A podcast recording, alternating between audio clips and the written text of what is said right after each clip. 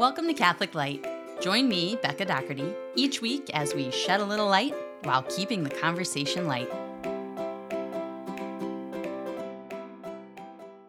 Hi, and thanks for joining me for another episode of Catholic Light. Thank you again, too, for those of you who persevered a couple episodes where my uh, sound equipment was a little off. Um, I've had friends and parishioners come up and say, uh, you know, loved hearing your podcast from a cave that week. That was really just a good new new uh, change of venue. So thanks for your patience and uh, thanks for persevering. On today's episode, we'll read on the second half of the episode, paragraphs 1285 through 1321, and this covers in part two, section two, the sacrament of confirmation. So I'll talk a little bit about confirmation today.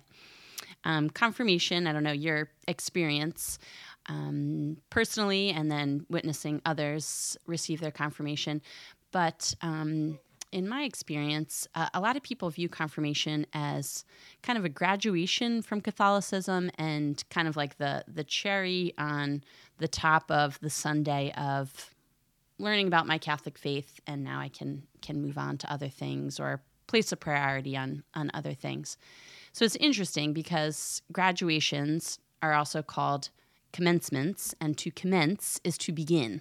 So a commencement is, um, well, it is like placing a cherry on the top of the sundae of our K through 12 education. It's really uh, a launching, a beginning, um, a stepping into something new, whether it's college, a job, the next phase of our, our adult lives. So, confirmation uh, is similar in that it's a commencement of our lives as, as mature Christians. Um, so we believe that at, at baptism, we receive this outpouring of the Holy Spirit. At confirmation, then, those baptismal graces are confirmed or kind of solidified.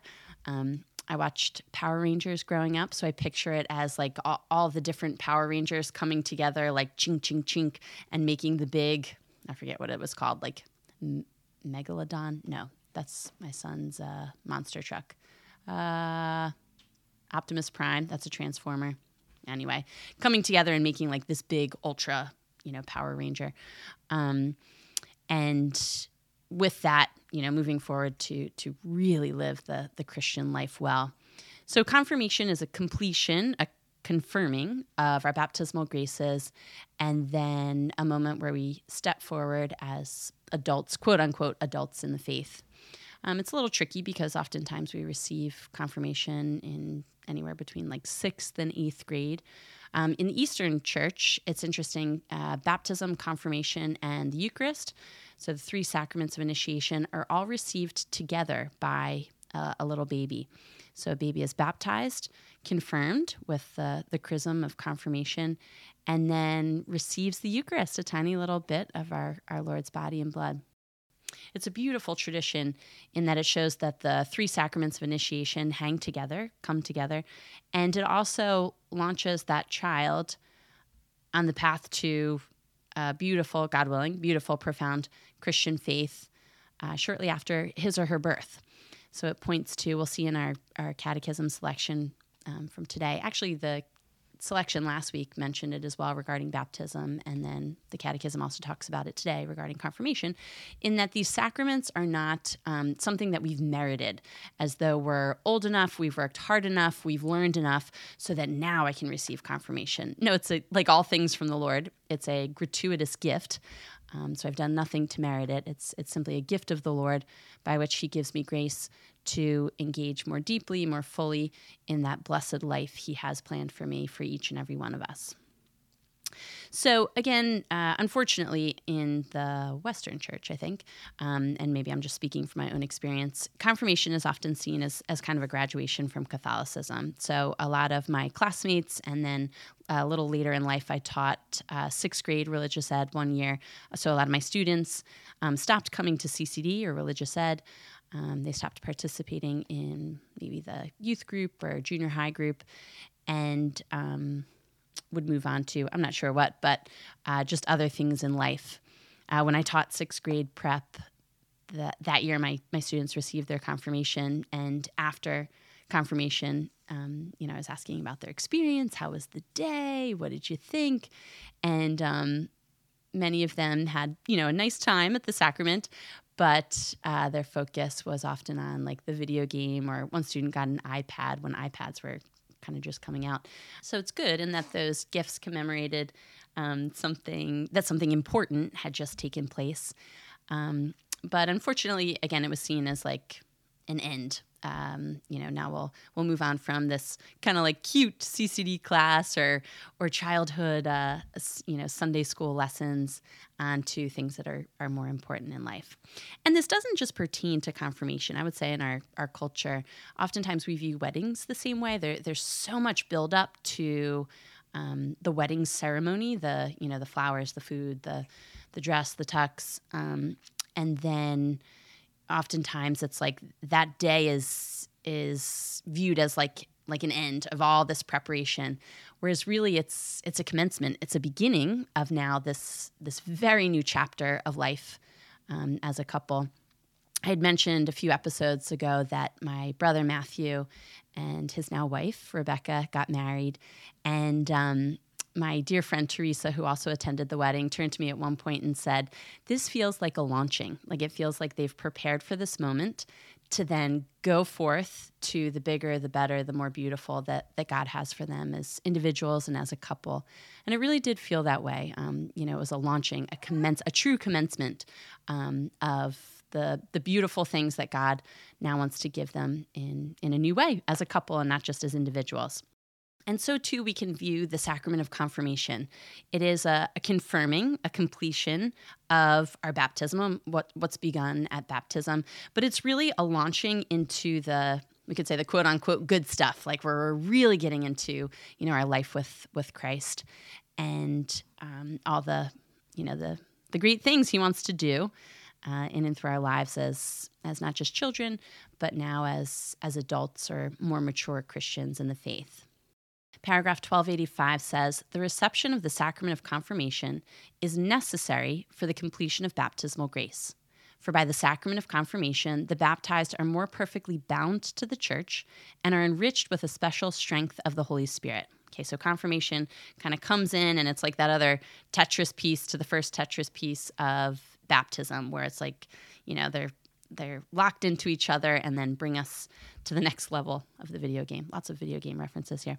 Um, paragraph 1302 says the effect of the sacrament of confirmation is the special outpouring of the Holy Spirit as once granted to the apostles on the day of Pentecost. It's pretty pretty significant. So the effect of the sacrament of confirmation is the special outpouring of the Holy Spirit as once granted to the apostles on the day of Pentecost. So, God who is outside of time and space, God who is inexhaustible in his love for us, his goodness, um, his gifts, his graces, didn't just give like whew, like a big outpouring of the Spirit uh, to the apostles at Pentecost because you know they were kind of the first group that had to get this whole thing going.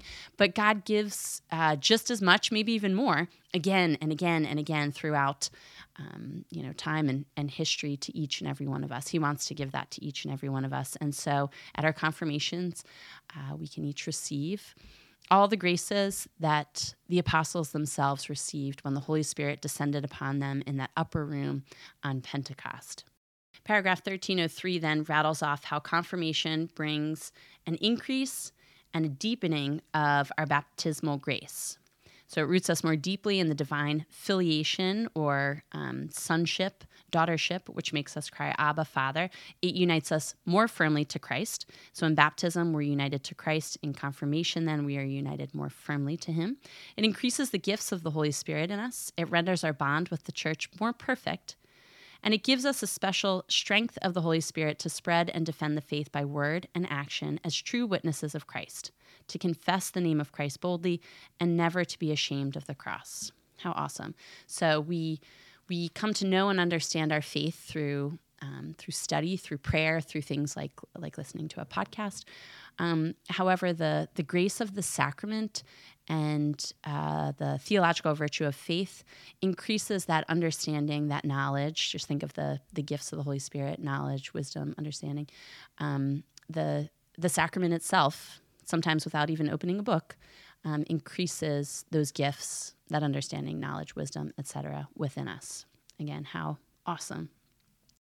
As in with baptism, um, there's a debate among Christian denominations and even among particular Catholic churches and dioceses about the best time or age to receive confirmation.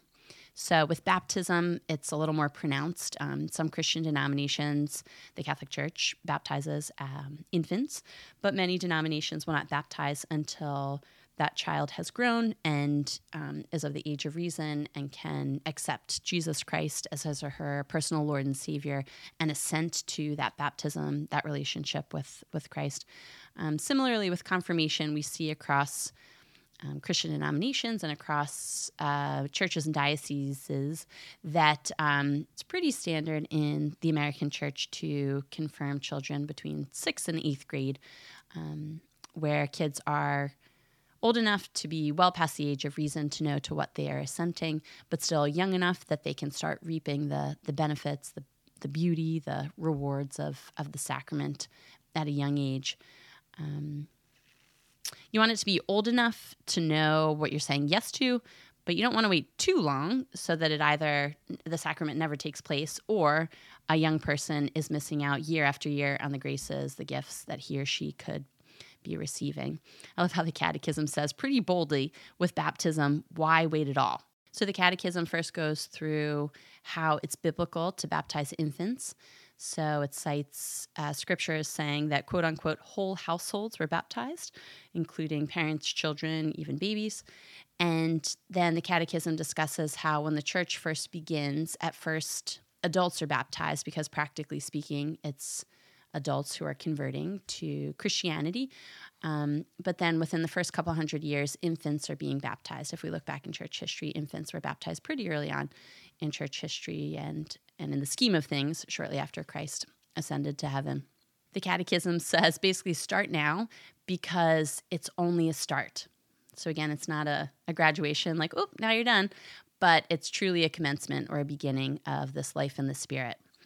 Uh, paragraph 1250 says, Born with a fallen human nature and tainted by original sin, children also have need of the new birth and baptism to be freed from the power of darkness and brought into the realm of the freedom of the children of God, to which all men are called. The sheer gratuitousness of the grace of salvation is particularly manifest in infant baptism. The church and the parents would deny a child the priceless grace of becoming a child of God were they not to confer baptism shortly after birth. Dang. We would be remiss. Lucy, sorry we waited four whole months. Sorry we denied you that grace. Bah! Um, but how awesome. It points to this paragraph. So, this is from last week's reading. Uh, speaking of baptism, it points to the sheer gratuitousness of the grace of salvation. And basically, why would we deny someone that gift, that life in the Spirit, uh, even a day, a moment? And so, a similar uh, sentiment is expressed about confirmation. It's it's not a graduation in a completing sort of way, um, although it does complete baptism, what baptism begins. Um, but it's a, a commencement, a launching, a springing forth into a more beautifully profound and grace filled life with Christ. Continuing to speak of baptism, the Catechism says in paragraph 1253 the faith required for baptism is not a perfect and mature faith, but a beginning that is called to develop. And so this is why we look to the godparents, um, we look to the church, we look to the parents to help that faith um, really take root and grow and flourish in the life of this infant, this child. And so, similarly, with confirmation, paragraph 1308 says Although confirmation is sometimes called the sacrament of Christian maturity, we must not confuse adult faith with the adult age of natural growth. So, just because a child is now older, well beyond the age of consent, excuse me, not the age of consent, the age of reason. And I think I said age of consent earlier. What I meant to say was age of reason, which we ascertained to be about the age of seven. Just because he or she is older doesn't mean uh, he or she has an adult faith or a mature faith, but that's something that, so like with godparents to the newly baptized, often infant or, or child, uh, sponsors of confirmandi are called to help bolster that faith, help grow that faith, pray that that that um, those graces received in the sacrament are brought to their fulfillment and, and flourishing in the life of, of that person who has just received confirmation. Practically speaking, it's the same in other areas of our lives. So we have, you know, high school and college advisors to help us pick our classes, help us figure out what we want to study. We have, um, you know, people to whom we can be apprentices in various jobs. And um, even in the sacrament of marriage, uh, Father Chris, who prepared Dan and me for our marriage, um, asked us to interview two couples, two married couples, one who had been married five or fewer years, and one who had been married, a couple who had been married 25 or more years, um, just to, to pick their brains and, and try to learn from them at their different stages of, of married life. I love, uh, I've mentioned that I lived in Nicaragua for a couple years, and it was customary, it is customary in certain Latino cultures to have uh, a madrina and a padrino, um, or like a, a, godmother and a godfather of your marriage. And how, what an awesome idea. I mean, marriage, which is, is hard, no matter the circumstances, it's hard linking your life to another as an as an imperfect human being, linking your life to another imperfect human being, and then often giving birth to and raising imperfect human beings. It's it's hard. Um, why not have a godmother and a godfather of, of your marriage um, praying for you? You know, offering up sacrifices for you, uh, helping you, advising you along the way. So let's focus on two things as we finish the first half of this episode. Uh, first, like our very creation and all of creation, these sacraments are pure gift, pure gratuitous love from the God who did not have to create us, doesn't have to be in relationship with us, but does because he is good and he wants to share that goodness with us. Um, paragraph 1246, speaking of baptism over the last couple weeks, and then paragraph 1306, speaking of confirmation today, each say who can be baptized and who can be confirmed. And I just love, I love these um, I don't know if definition is the right word. I love these lines from the Catechism. So 1246 says, Every person not yet baptized, and only such a person, is able to be baptized. So, in response to the question, who can be baptized, it's everyone. Everyone who hasn't been baptized is welcome to this gift of baptism. Then in 1306, who can be confirmed? Every baptized person not yet confirmed can and should receive the sacrament of confirmation. So you can receive confirmation if you've been baptized and have not yet received confirmation. How beautiful and simple. Okay, God wants to pour out his graces, his love, his gifts upon us through baptism and then confirm that, seal that in and through the sacrament of confirmation. So I think each of these lines point to once again just the the sheer goodness, the pure gift of this blessed life, this life of happiness that God offers to each and every one of us. Secondly, uh, again by way of a, a, practical takeaway, if you are a godparent or a sponsor of someone, um, and I say this to myself as a godparent and sponsor, let's pray each day for our godchildren and those whom we have sponsored. I like to refer to them as my my sponsorettes and sponsorees. So let's pray. Let's let's take that responsibility very seriously and trust in the efficacy of prayer. Prayer and sacrifice. If you want to, you know, fast or offer up a little thing for your godchildren, those whom you've sponsored. Um, and let's pray that God will continue to bring to fulfillment um, the graces that our godchildren received at baptism, those whom we've sponsored received at confirmation, um, for their, their flourishing, not just for eternity in heaven one day, but, but even now. Secondly, one of my favorite practical things to do for my godchildren and, and sponsorettes and sponsorees, oh, it's my little Lucy girl joining us on this episode, um, is to have masses said. So at Christmas and Easter every year, I have masses said for my godparents in gratitude for their prayers and sacrifices for me, the way that they have helped me be raised up in the faith. And then I get masses for each of my godchildren and those whom I've sponsored, and my husband and children and, and friends. Um, but it's to the point now where I walk into our parish office just ahead of Christmas and then just ahead of Easter, and the secretary's eyes are like, oh, hey, you're back again for 43 mass cards. So now we have a little system where basically I print out a list. She just signs it from, uh, you know, the parish office or from Monsignor, and then I fill in the rest. So it's not such a burden. Um, but thank you, Joyce, for doing that for years.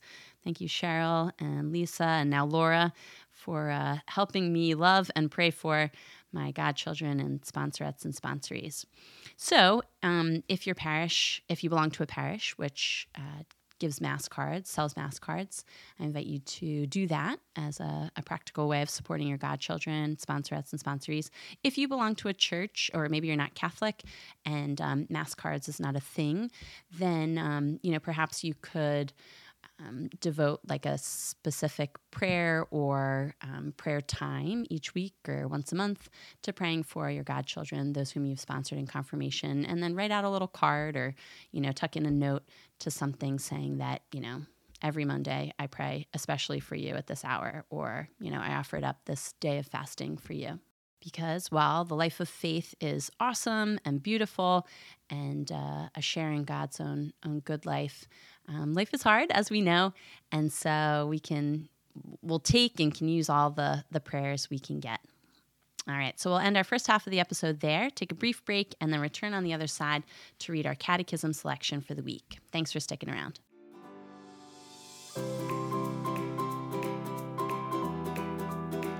You are listening to Catholic Light.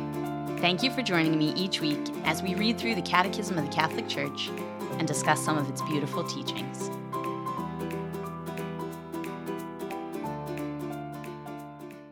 Hi, and welcome back. We'll now read our Catechism selection for the week, which is paragraphs 1285 through 1321. Article 2 The Sacrament of Confirmation. Baptism, the Eucharist, and the sacrament of confirmation together constitute the sacraments of Christian initiation, whose unity must be safeguarded. It must be explained to the faithful that the reception of the sacrament of confirmation is necessary for the completion of baptismal grace. For, by the sacrament of confirmation, the baptized are more perfectly bound to the church and are enriched with a special strength of the Holy Spirit. Hence, they are, as true witnesses of Christ, more strictly obliged to spread and defend the faith by word and deed. Confirmation in the economy of salvation. In the Old Testament, the prophets announced that the Spirit of the Lord would rest on the hoped for Messiah for his saving mission. The descent of the Holy Spirit on Jesus at his baptism by John was the sign that this was he who was to come, the Messiah, the Son of God. He was conceived of the Holy Spirit. His whole life and his whole mission are carried out in total communion with the Holy Spirit, whom the Father gives him without measure. This fullness of the Spirit was not to remain uniquely the Messiah's, but was to be communicated to the whole Messianic people. On several occasions, Christ promised this outpouring of the Spirit, a promise which he fulfilled first on Easter Sunday and then more strikingly at Pentecost. Filled with the Holy Spirit, the apostles began to proclaim the mighty works of God and Peter declared this outpouring of the Spirit to be the sign of the Messianic age. Those who believed in the apostolic preaching and were baptized received the gift of the Holy Spirit in their turn. From that time on, the apostles, in fulfillment of Christ's will, imparted to the newly baptized by the laying on of hands the gift of the Spirit that completes the grace of baptism. For this reason, in the letter to the Hebrews, the doctrine concerning baptism and the laying on of hands is listed among the first elements of Christian instruction. The imposition of hands is rightly recognized by the Catholic tradition as the origin of the sacrament of confirmation, which in a certain way perpetuates the grace of Pentecost in the Church.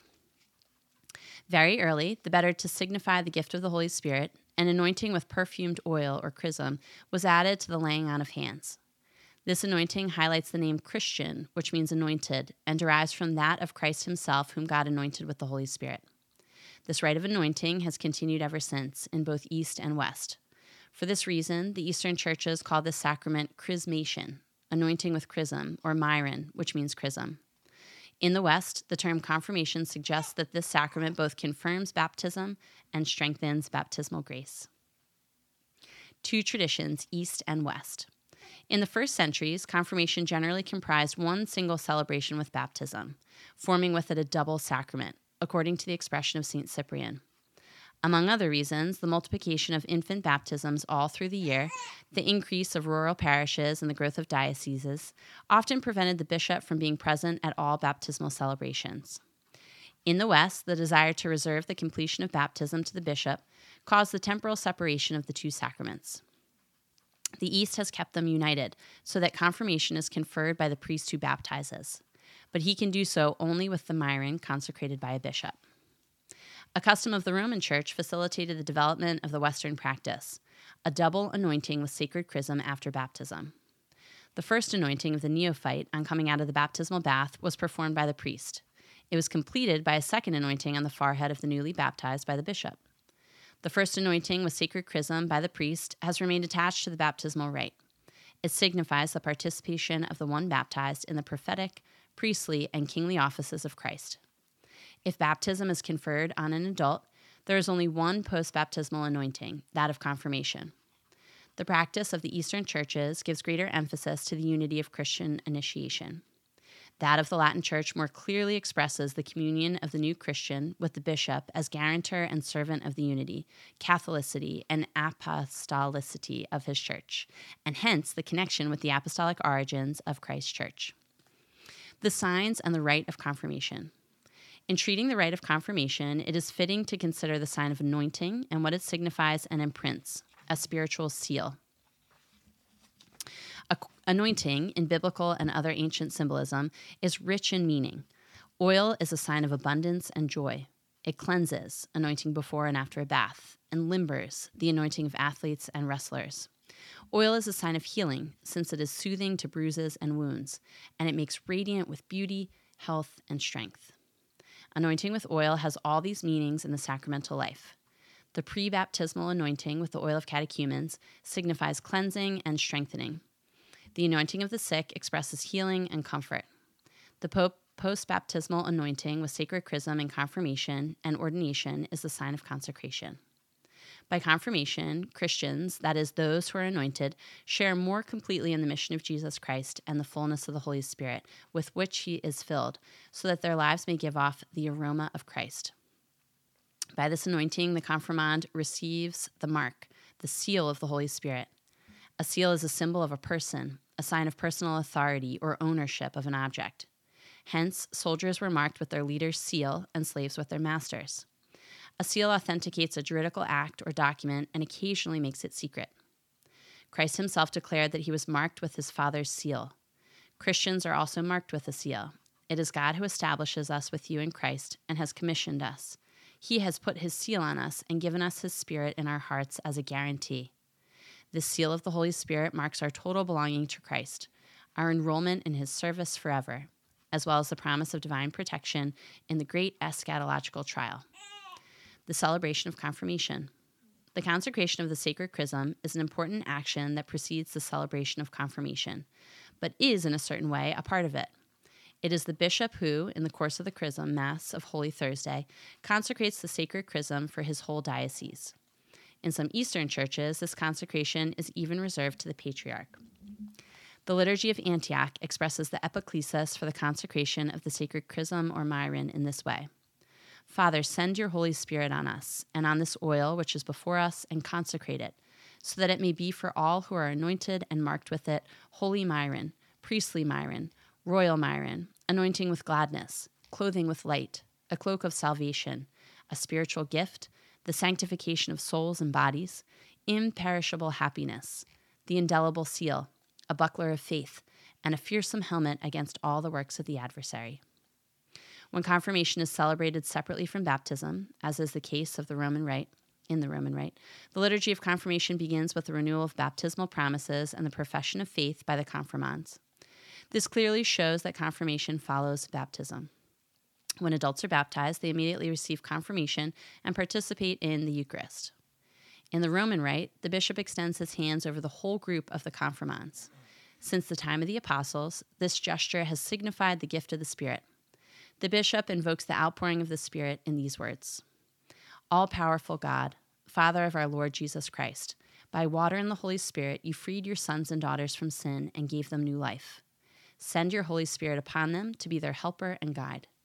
Give them the spirit of wisdom and understanding, the spirit of right judgment and courage, the spirit of knowledge and reverence. Fill them with the spirit of wonder and awe in your presence. We ask this through Christ our Lord. The essential rite of the sacrament follows. In the Latin rite, the sacrament of confirmation is conferred through the anointing with chrism on the forehead, which is done by the laying on of the hand, and through the words, Be sealed with the gift of the Holy Spirit.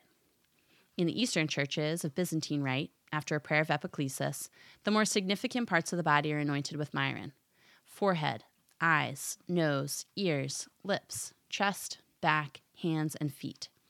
Each anointing is accompanied by the formula the seal of the gift of the Holy Spirit. The sign of peace that concludes the rite of the sacrament signifies and demonstrates ecclesial communion with the bishop and with all the faithful. The effects of confirmation.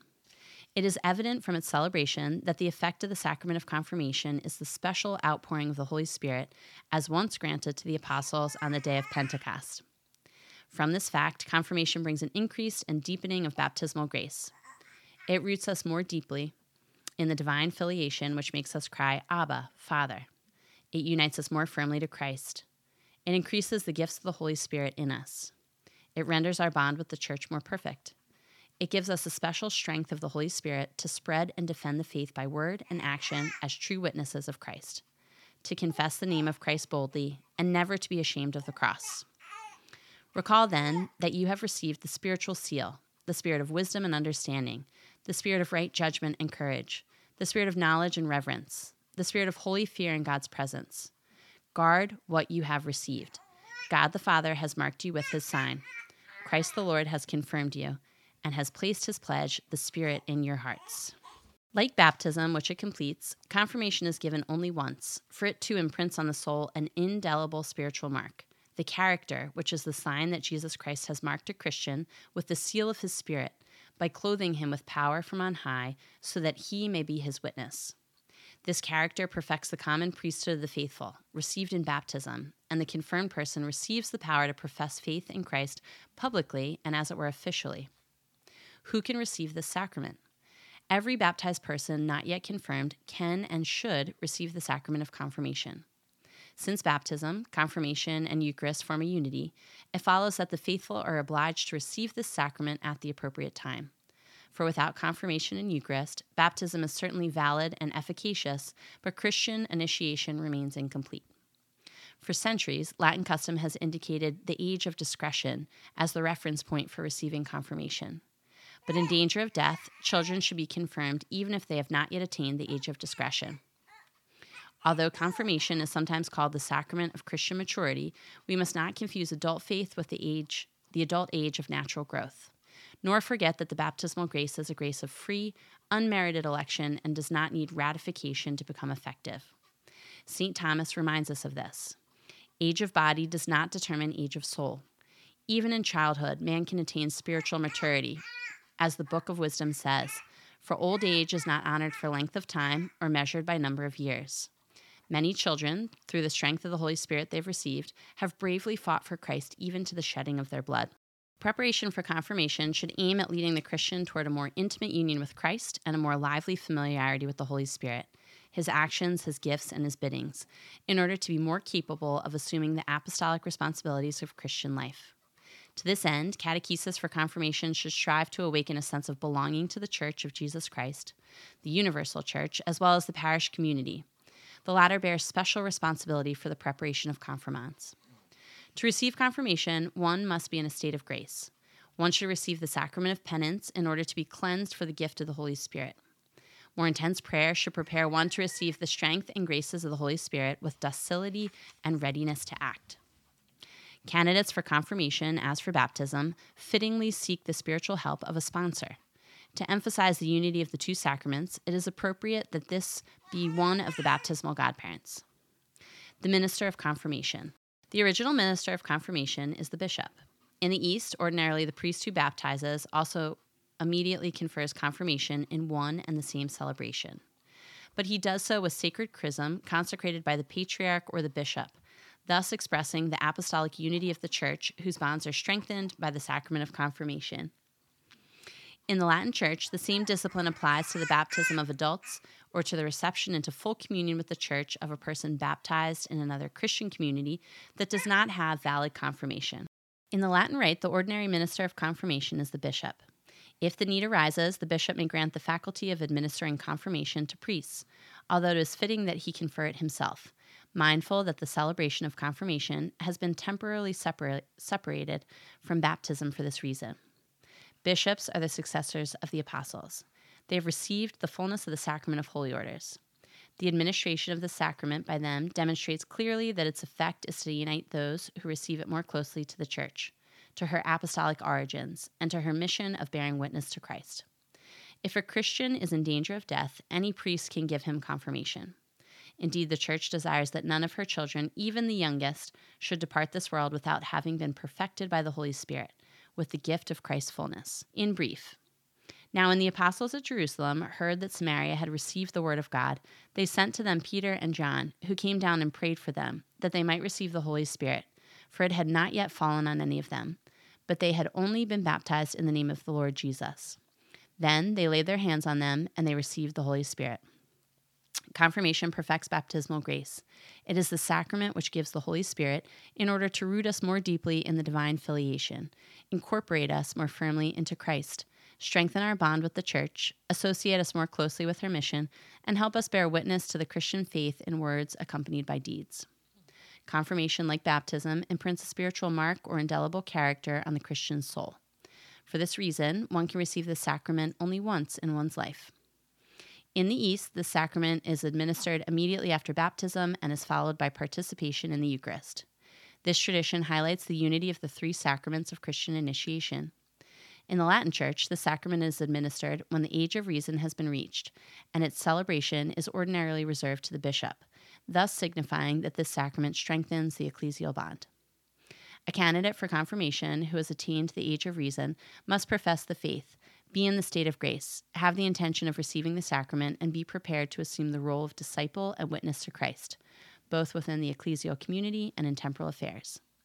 The essential rite of confirmation is anointing the forehead of the baptized with sacred chrism, in the East, other sense organs as well, together with the laying on of the minister's hands and the words, Be sealed with the gift of the Holy Spirit, in the Roman rite, or the seal of the gift of the Holy Spirit in the Byzantine rite. When confirmation is celebrated separately from baptism, its connection with baptism is expressed, among other ways, by the renewal of baptismal promises. The celebration of confirmation during the Eucharist helps underline the unity of the sacraments of Christian initiation. This brings us to the end of our reading selection and the end of our episode. Thanks again for joining me for another week. Between this week and next week's episode, please connect with me on Instagram at Catholic Light Podcast and know that I'll be praying for you and your family. Please pray for me and my family. And in the meantime, God bless you. Thanks for joining me this week on Catholic Light. Be sure to like, subscribe, and share this podcast with your family and your friends, and connect with me through Facebook and Instagram. I'll see you next week, and in the meantime, God bless you.